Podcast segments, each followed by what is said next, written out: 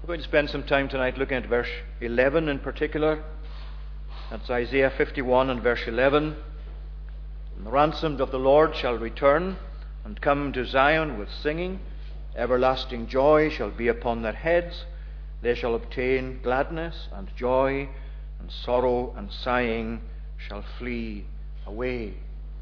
Perhaps I should welcome at this point those who will listen to or watch this on video who are not living in Stornoway. I know there are some who uh, regularly do this, and uh, because the first part of the intimations for welcome isn't actually on uh, the final video, just the sermon, I'd like to welcome them if I can just them if I can just do that just now, just so that they can be assured that as they join us, even if it's at a later stage, they're still very much part of our thoughts as we pray that this uh, service, this message, the gospel will be blessed to all who hear it. So, verse 11 And the ransomed of the Lord shall return and come to Zion with singing.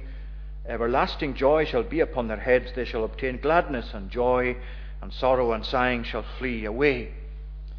Now, you don't have to read into the Bible very much before you realize that its record of history is very much connected to the prophecies that you find in the likes of Isaiah and other biblical prophets as well.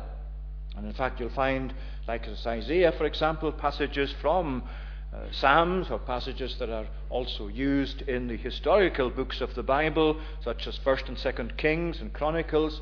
Uh, you'll find the passages more or less uh, repeated here or taken up by Isaiah. Because it's never far from the mind of Isaiah and these major prophets, especially, uh, that God's covenant people, Israel and Judah, went into, or in Isaiah's case, would go into exile. And so that exile in Babylon is never uh, far from being in the minds of uh, the prophets as they uh, bring God's word to the people of their day. So when we read these prophets, it should always be in the back of our minds, indeed near the forefront of our minds, that the exile, what led to the exile, return from exile in Babylon back to Jerusalem to rebuild the covenant community there, that's very much part of what you must keep in mind as you read through these books of the major prophets, especially. Because here is Isaiah, as you read through, through um, this verse, especially verse 11, very similar passage in chapter 35, indeed almost identical, which speaks about the ransomed of the Lord, the redeemed of the Lord, returning and coming to Zion, back to Zion, to Jerusalem, to the place of the temple, with uh, joy and singing, and everlasting joy shall be on their heads. And you notice in this passage as well that it uses the language of the Exodus. Back in the book of Exodus, chapter 6, for example, and from verse 6, you find language similar to what's actually here recalled by Isaiah in verse 9 where he appeals to the Lord to show again his strength. Awake, he says, O arm of the Lord, as in days of old. Was it not you who cut Rahab? And that's a, a reference poetically to the Red Sea. Was it not you who cut Rahab in pieces that pierced the dragon? Was it not you who dried up the sea, the waters of the great deep, who made the depths of the sea a way for the redeemed to pass over? In other words, he's saying, the redeemed, as God redeemed them from Egypt, they were provided with a way through the Red Sea and on to the promised land, to the inheritance. Now that they've been displaced, or going to be displaced, as Isaiah predicts, as God is showing him, he is here projecting things forward to the return from that exile.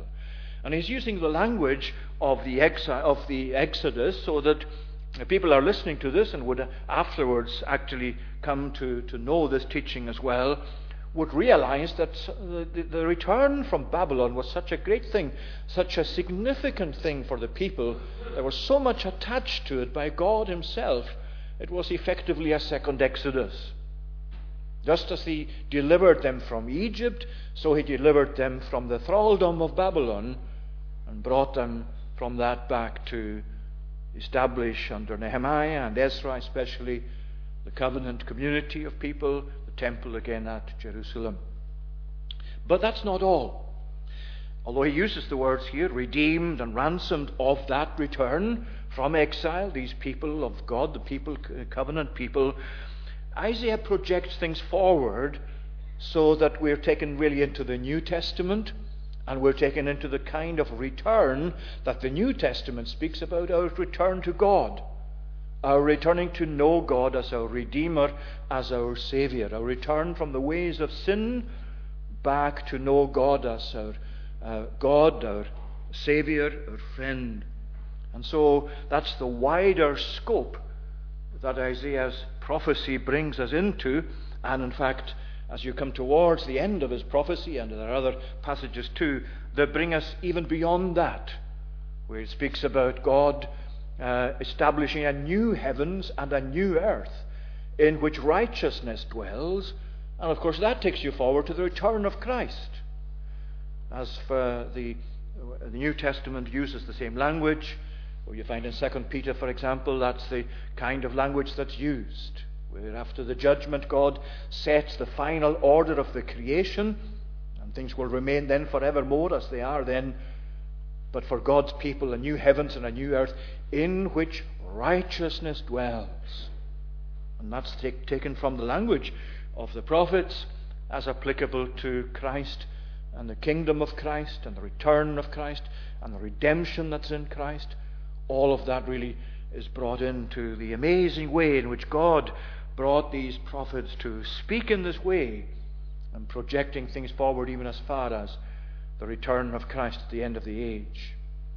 We're looking at this tonight, then, particularly in terms of redemption and rejoicing. But we're applying it in its more limited sense of redemption and rejoicing as we ourselves have experienced or can experience it the property of God's people, what belongs to God's people, and what redemption means, and what uh, this word ransomed also means along with it. You'll see the words there.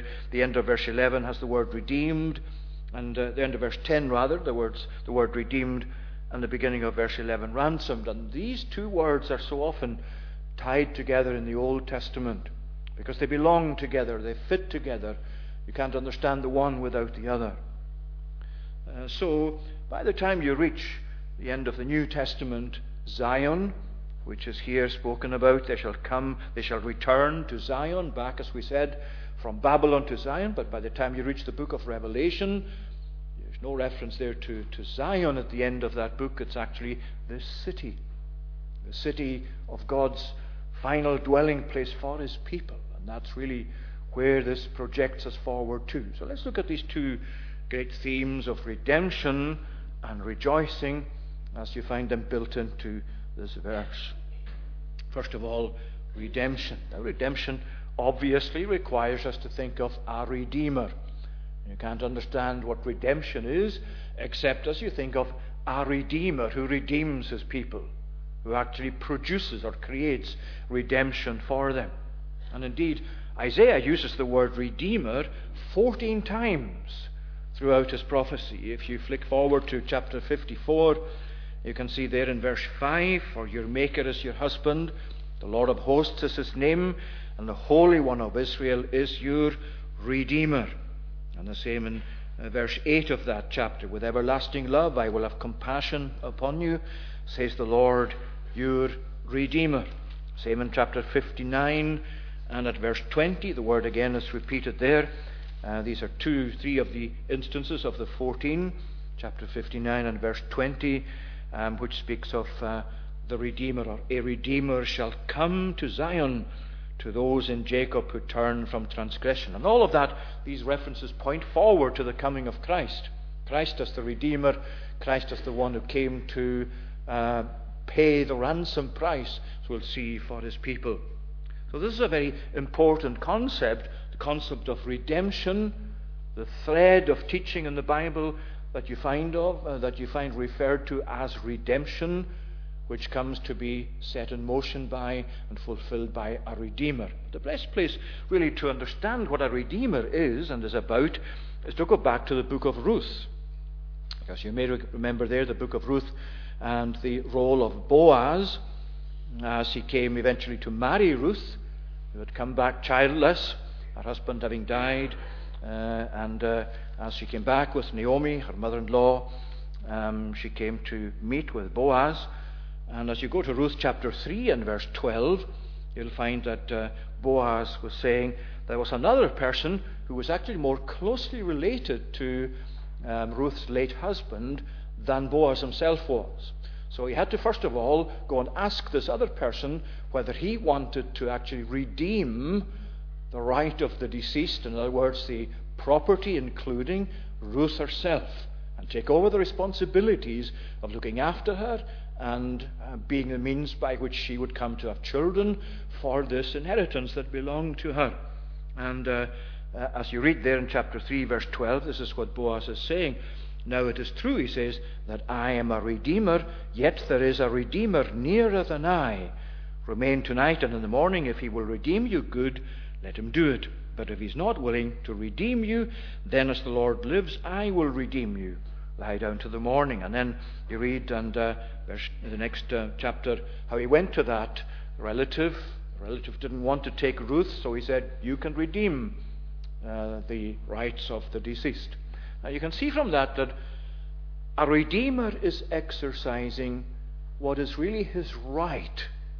It's not simply a duty that Boaz was taking upon himself or that fell to Boaz to fulfill.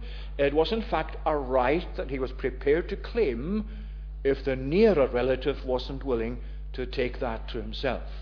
And when you think of that in relation to Jesus as the Redeemer, when Jesus came into the world, he came actually to establish his right to redeem his people. He came to not just as a, out of a sense of duty, but because it was his right to come and redeem them. If you go to Hebrews, let me just read from Hebrews um, chapter 2 and verse 14 there. You'll find there is a teaching about him taking Christ taking our, our human nature to himself. And what he's saying there in verse 14 is, therefore, he says, since the children share in flesh and blood, he likewise took part, partook of the same things, that through death he might destroy the one who has the power of death, and deliver those who through fear of death were subject to lifelong slavery. Therefore, in verse 17, he had to be made like unto his brothers, and of course that includes his sisters too, in every respect, so that he might become a merciful and faithful high priest in the service of God. And all that is really telling us redemption, including this Redeemer that comes to redeem his people, he redeems them by becoming one of them by exercising his right to come to partake of their human nature, of their predicament, of their conditions, of their needs, of their debts, of their requirements, and that is what Jesus did. Where you read in Isaiah, a Redeemer shall come to Zion. Where you read here that the redeemed, the ransomed of the Lord shall return. They come by way of the Redeemer who came to redeem them, to purchase them, to pay the price of the redemption. So when Jesus came, uh, the amazing thing is the Son of God, by becoming one of us, uh, he didn't enter into taking our humanity in a way that left him kind of neutral, if you like, in relation to our sin, to our debt, to the penalty that needed to be paid for that debt to be wiped clean. He took all of that to himself. Just as Boaz took Ruth and her needs and her debt and whatever else she had, so did Jesus, in a higher sense, take the debt of his people. Because a Redeemer, as we'll see, is one who redeems by paying the redemption price, the ransom, which is why the word ransomed is used as well. We'll look at that in the next point. But just to finish the Redeemer and the, the meaning of Redeemer, it means coming to actually exercise his rights, coming to exercise his rights of redemption by taking the debt of the one he's come to redeem. But it also means this it means recovering what belongs to him. Redemption means God engaging in an activity to recover what was lost, to recover what had happened in Adam the fall of mankind, the guilt of mankind, God is really saying, My people belong to me. They are mine from all eternity. They need to be redeemed from their sin, from the guilt of their sin. They need to be purchased back so that they are now again mine, that they are my property, that they serve me, that they acknowledge me as their God, and this is the message to Isaiah for his day as well. He's appealing to the people of Israel to look to the God who redeemed them from Egypt, from which from whom they have badly strayed, and God is appealing to them to say, "Do you not understand what redemption is about?" Because redemption is me dealing with my property. You shall be a particularly unique people to me, or a peculiar people in the old uh, translation, the AV as God reminded them as they came out of Egypt, they were to be His. They were His property. He had redeemed them. He had brought them to Himself. They had been in Egypt, but He had delivered them. They were now His. They were His at the price of the Passover lamb, the shedding of that blood. Now Isaiah is taking us forward to Jesus and to His coming to recover what was lost seek and to save that which was lost, to redeem them, to bring them back to God. For God sent him into this world to claim what was his, to be their Redeemer. And that takes us to the word ransom. The ransomed of the Lord shall return. Now, ransom is always tied to the idea of redemption or a redeemer. Because redeeming means to take back or to purchase back with a particular price, the ransom price. Now, the question that you and I must answer when you come across this in the Bible and you think of Jesus paying or being the ransom, the death of Jesus being the ransom that was paid uh, for us to come back to God, for God's people to be purchased back to Himself, the question you must not ask is who was the ransom paid to? Because the imagery is used not so that we'll ask that question who did Jesus pay the price of his death, the price of his blood to?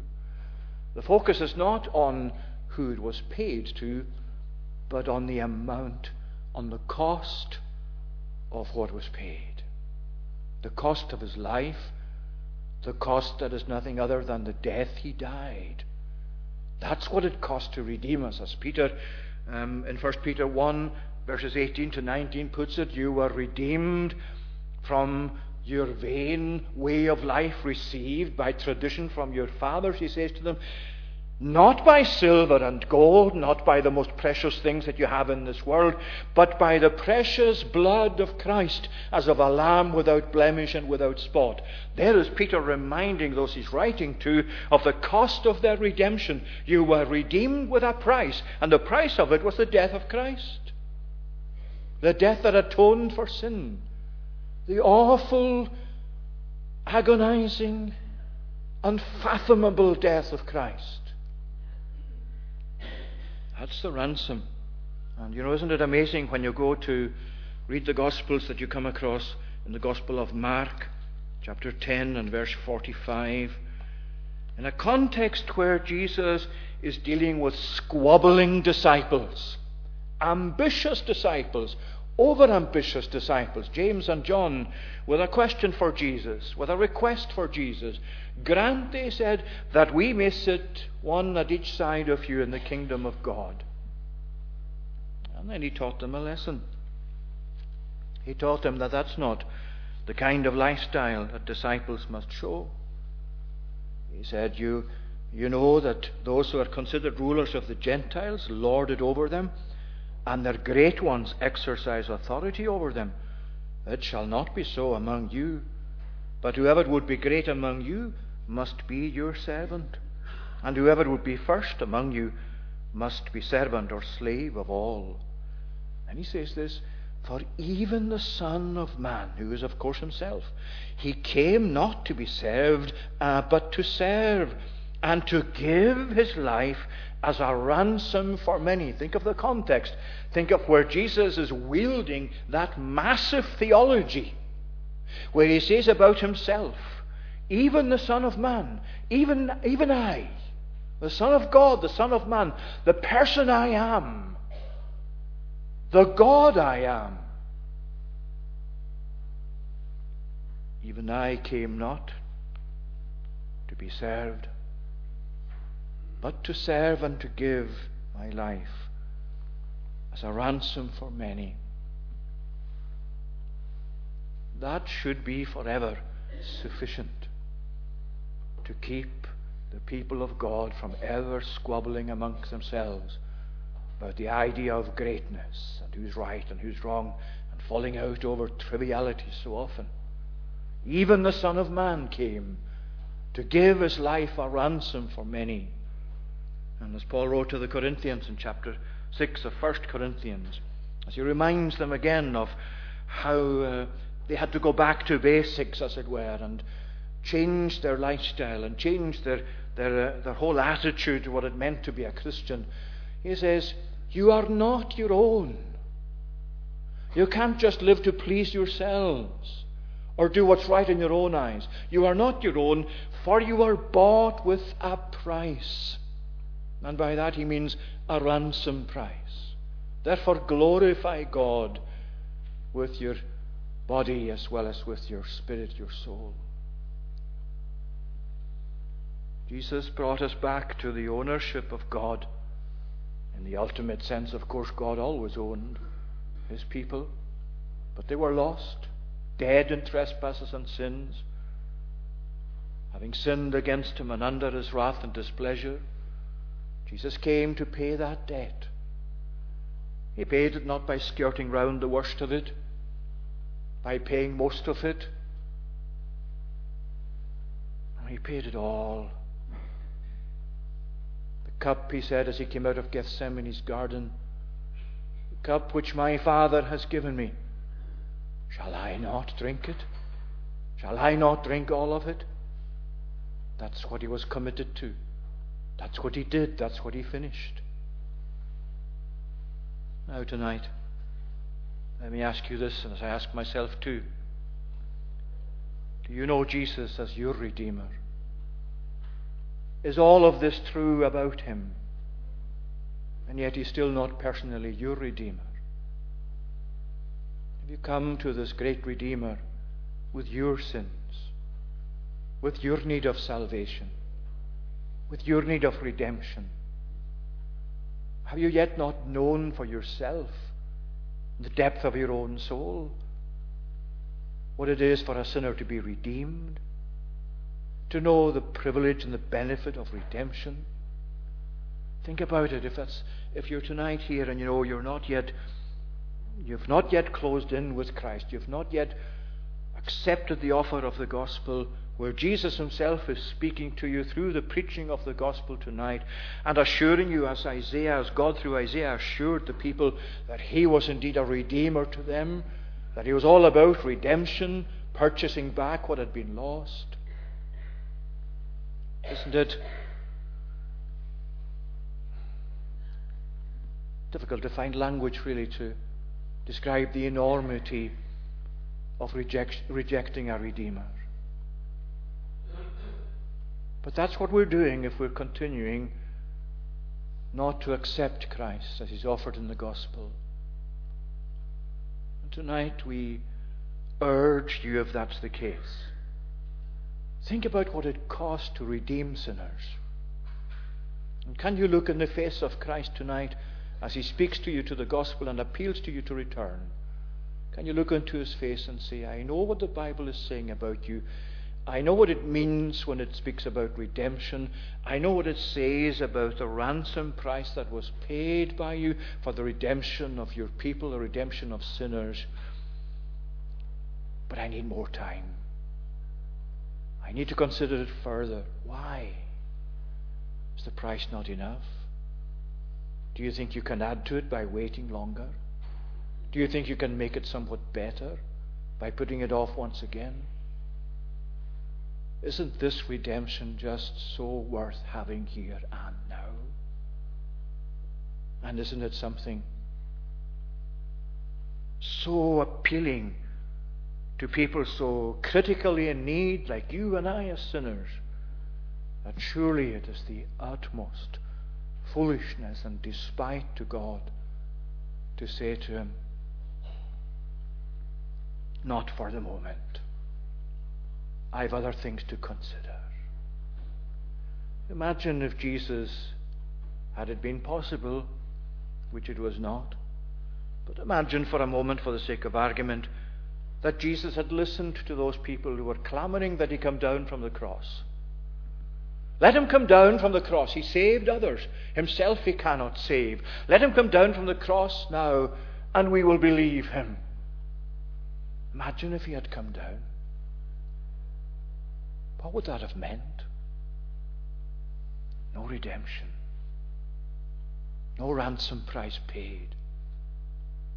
You and I would be forever bound in the consequence of our sin, in the lostness of hell, because this Jesus came as the Redeemer to rescue us from it, and He paid the price of it. The ransom is accomplished, it's fully paid. And that to you tonight is offered unto me in the offer of the gospel, this Redeemer. Well, there's redemption. And return, it says, to Zion. They shall return to Zion. We don't have time to go into too much of the detail that follows in the verse, but just to say that it is, in fact, the Redeemer himself who is calling through the gospel, where it says here, they shall come, they shall return, they shall come to Zion. They come back to God. They come back to a commitment of their lives to God. Again, that's what the payment of the price is about. And that's for you and for me tonight to consider, but not to leave just in our consideration, but to act upon it and to be fully persuaded in your own mind that that's all that God requires for you to be received back to acceptance with God. Redemption. But notice this, re- this rejoicing. Yes, they shall return and they shall come back to, sing, to, to Zion. They shall come back with singing. Everlasting joy shall be on their heads. They shall obtain gladness and joy and sorrow and sighing will flee away. Notice what it's saying everlasting joy shall be upon their heads. Of course, as we said, that's projecting us forward into eternity and the, the brilliance of eternity for the, for the people of God, for the ransomed, for the redeemed, when finally their journey is at an end, and when the joy of heaven, which we cannot possibly describe, is experienced by them. But you notice the description everlasting joy shall be upon their heads. God created human beings and set them above the creation. He gave them, if you like, a kind of kingship under His own sovereignty. A kingship to have dominion over all the creatures. They were established as kings in the creation, or kings of the creation under God. And in the environment of Eden, God provided them with every facility for enjoying their kingship and relationship with God. And they lost it, and we lost it in them. And now it's coming to be reestablished. And as we come back to God, as we turn, as we know the redemption of God, as we receive that redemption, as we accept that redemption, that's when we come to know true joy. That's when we come to know what it is to rejoice. That's when we're crowned again, if you like, but it's crowned with rejoicing. That's what Isaiah focuses upon more than anything else in the context. Everlasting joy shall be upon their heads. Well, if you carry that forward into the New Testament and the background that Paul especially had of the, the athletic games of those days, you remember that uh, he speaks about himself awaiting a crown of righteousness, which the Lord, the righteous judge, would give him at that day the day of judgment. And when you put it all together, really that's what it amounts to, isn't it? That the joy that belongs to God's people crowns them, enhances them. Joy is, joy is not just an adjunct of salvation of the experience of salvation. It's not something that you can just pick and choose whether you accept it or not, whether you take it as really of the essence of knowing Jesus or not. It belongs to that essence of saving experience, of knowing Jesus as your Redeemer. You can't possibly know Jesus as your Redeemer and think you can live without joy, or that joy is not prominent in your saving experience. Where is there joy? Like the joy of the redeemed. How can there be joy anywhere else like the joy of the redeemed? How, can there be joy like it in the world out there tonight that clamours for your attention? That crowds in upon us with all its debauched lifestyles, with its rejection of the gospel and of Jesus, and of the joy of the Bible, and the joy that's uh, conveyed in the message of the gospel. You know, people will say, I have joy. I enjoy myself. I enjoy the world. I enjoy the good things of life. I enjoy my practices. I don't want you to interfere with them. I've plenty of joy in my life. Well, those of us who are saved, perhaps most of us indeed thought that way too at one time. But we now say, like the apostle in Philippians 3, those things which were gained to me those things I thought of as joy, I count but loss for the excellence of knowing Christ Jesus as my Lord. The joy that really fits that vacancy in our human souls, where we lost that joy in Eden in our fall. Well, that, that vacancy in our hearts, that void in our hearts, that once belonged to joy, can never be filled again adequately except by this joy. The joy of redemption, the joy of the redeemed, the joy of knowing Jesus, the joy of knowing that there is no condemnation now to those who are in Christ Jesus, the joy of knowing that you have nothing to pay for your redemption, it's been paid by Christ.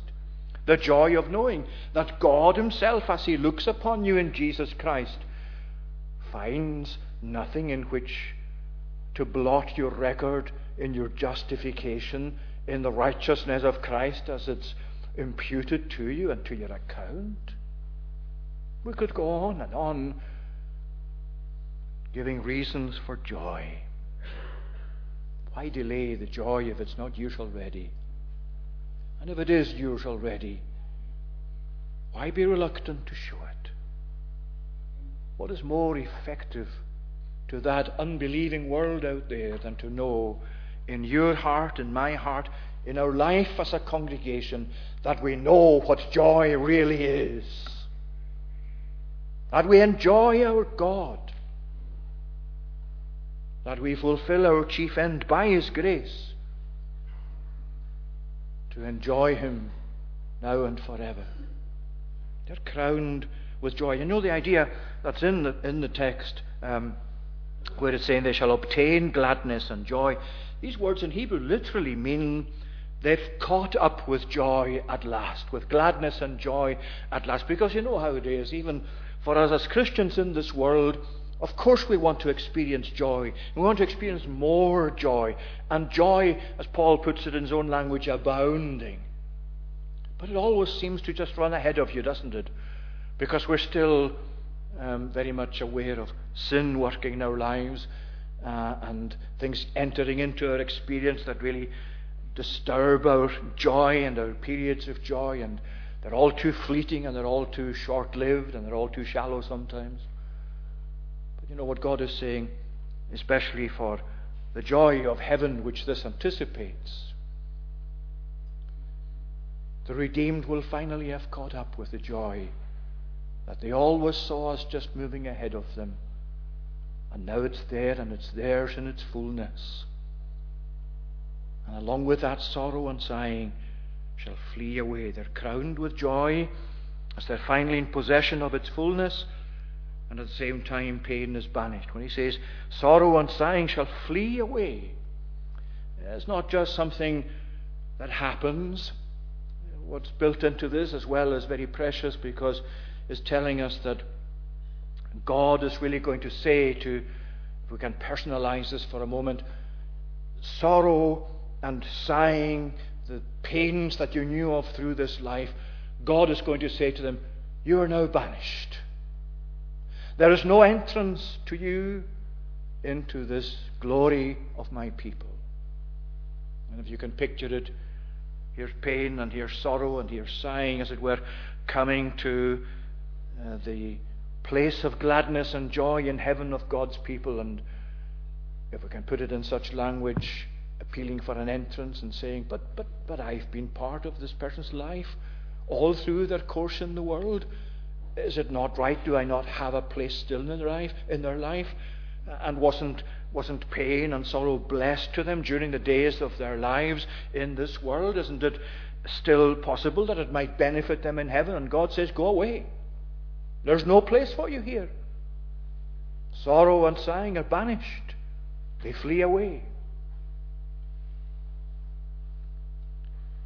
And that's, of course, found in Revelation in detail. In Revelation chapter 7, for example, we often read that, but we shouldn't confine it to the funerals of believers.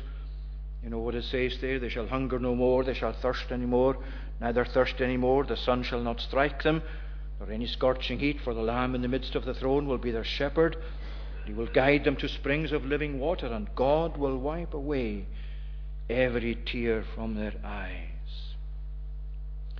However much you have had pain as a Christian, however many things in your life have caused you concern and still cause you concern and worry and anxiety, whatever it is, is the source of that anxiety in your life as a believer in Christ, you have something to look forward to that is just immense. Because the joy that will in fullness be experienced in heaven will far more than compensate and outweigh all the sorrows you've had in this life. And God will demonstrate it by banishing them forever from your experience. Isn't that a great thing to be a Christian? To be redeemed, to have been ransomed by the blood of Christ. Who'd want to be outside of that? Who'd want to follow any alternative lifestyle? Who'd want to have a journey full of tears with nothing like this to look forward to? That's why the psalmist, as will close in Psalm 16, is saying about God's own people and how He will come to bring them home. And how He says there, words that were used, of course, of Jesus Himself as well. I have set the Lord always before me. Because he is at my right hand, I shall not be shaken. Therefore, my heart is glad, and my whole being rejoices. My flesh also dwells secure. For you will not abandon my soul to Sheol. I mean, he means the region of death. Or let your Holy One see corruption. You make known to me the path of life. In your presence there is fullness of joy. At your right hand are pleasures forevermore. May God bless His word to us. Let's pray. Lord, we thank you for the fact of your redemption, for the glory of your redemption, for your glories as the Redeemer of your people. We thank you for the way in which you have acted so completely and perfectly towards their redemption. We bless you for your continuing presence with them and for the way that they expect rightly, on the basis of your word, to be welcomed by you into the joys of heaven where sorrow and sighing cannot enter. Lord, we pray tonight that each of us may know for ourselves of that joy and gladness. And even though we may say that it is nothing like as full or replete as we would like it to be, oh Lord, help us to know that it is real that it is a joy that rejoices in your salvation. Bless us then, we pray, and bless this day to us, and bless your word to us anew. And grant us as we go from day to day with all our concerns and all our troubles, and all that causes in our hearts sometimes to be despondent. Help us to look up towards you, to look to the ransom price that you paid for your people. Help us, O Lord, to be rightly glad that you came forth from the sufferings of the cross and said, It is finished. Father, into your hand I commit my spirit. Receive our thanks now, we pray, for Jesus' sake. Amen. I will conclude by singing Psalm 16, the verses we referred to. Uh, in the Sing Psalms version on page 17, Psalm 16, the tune is Golden Hill, verses 8 to 11. Before me constantly I set the Lord alone. Because he is at my right hand, I'll not be overthrown. Therefore my heart is glad, my tongue with joy will sing, my body too will rest secure in hope unwavering. And after the benediction, if you allow me to get to the main door, please, after we've sung these verses on the benediction. Before me constantly I set the Lord alone.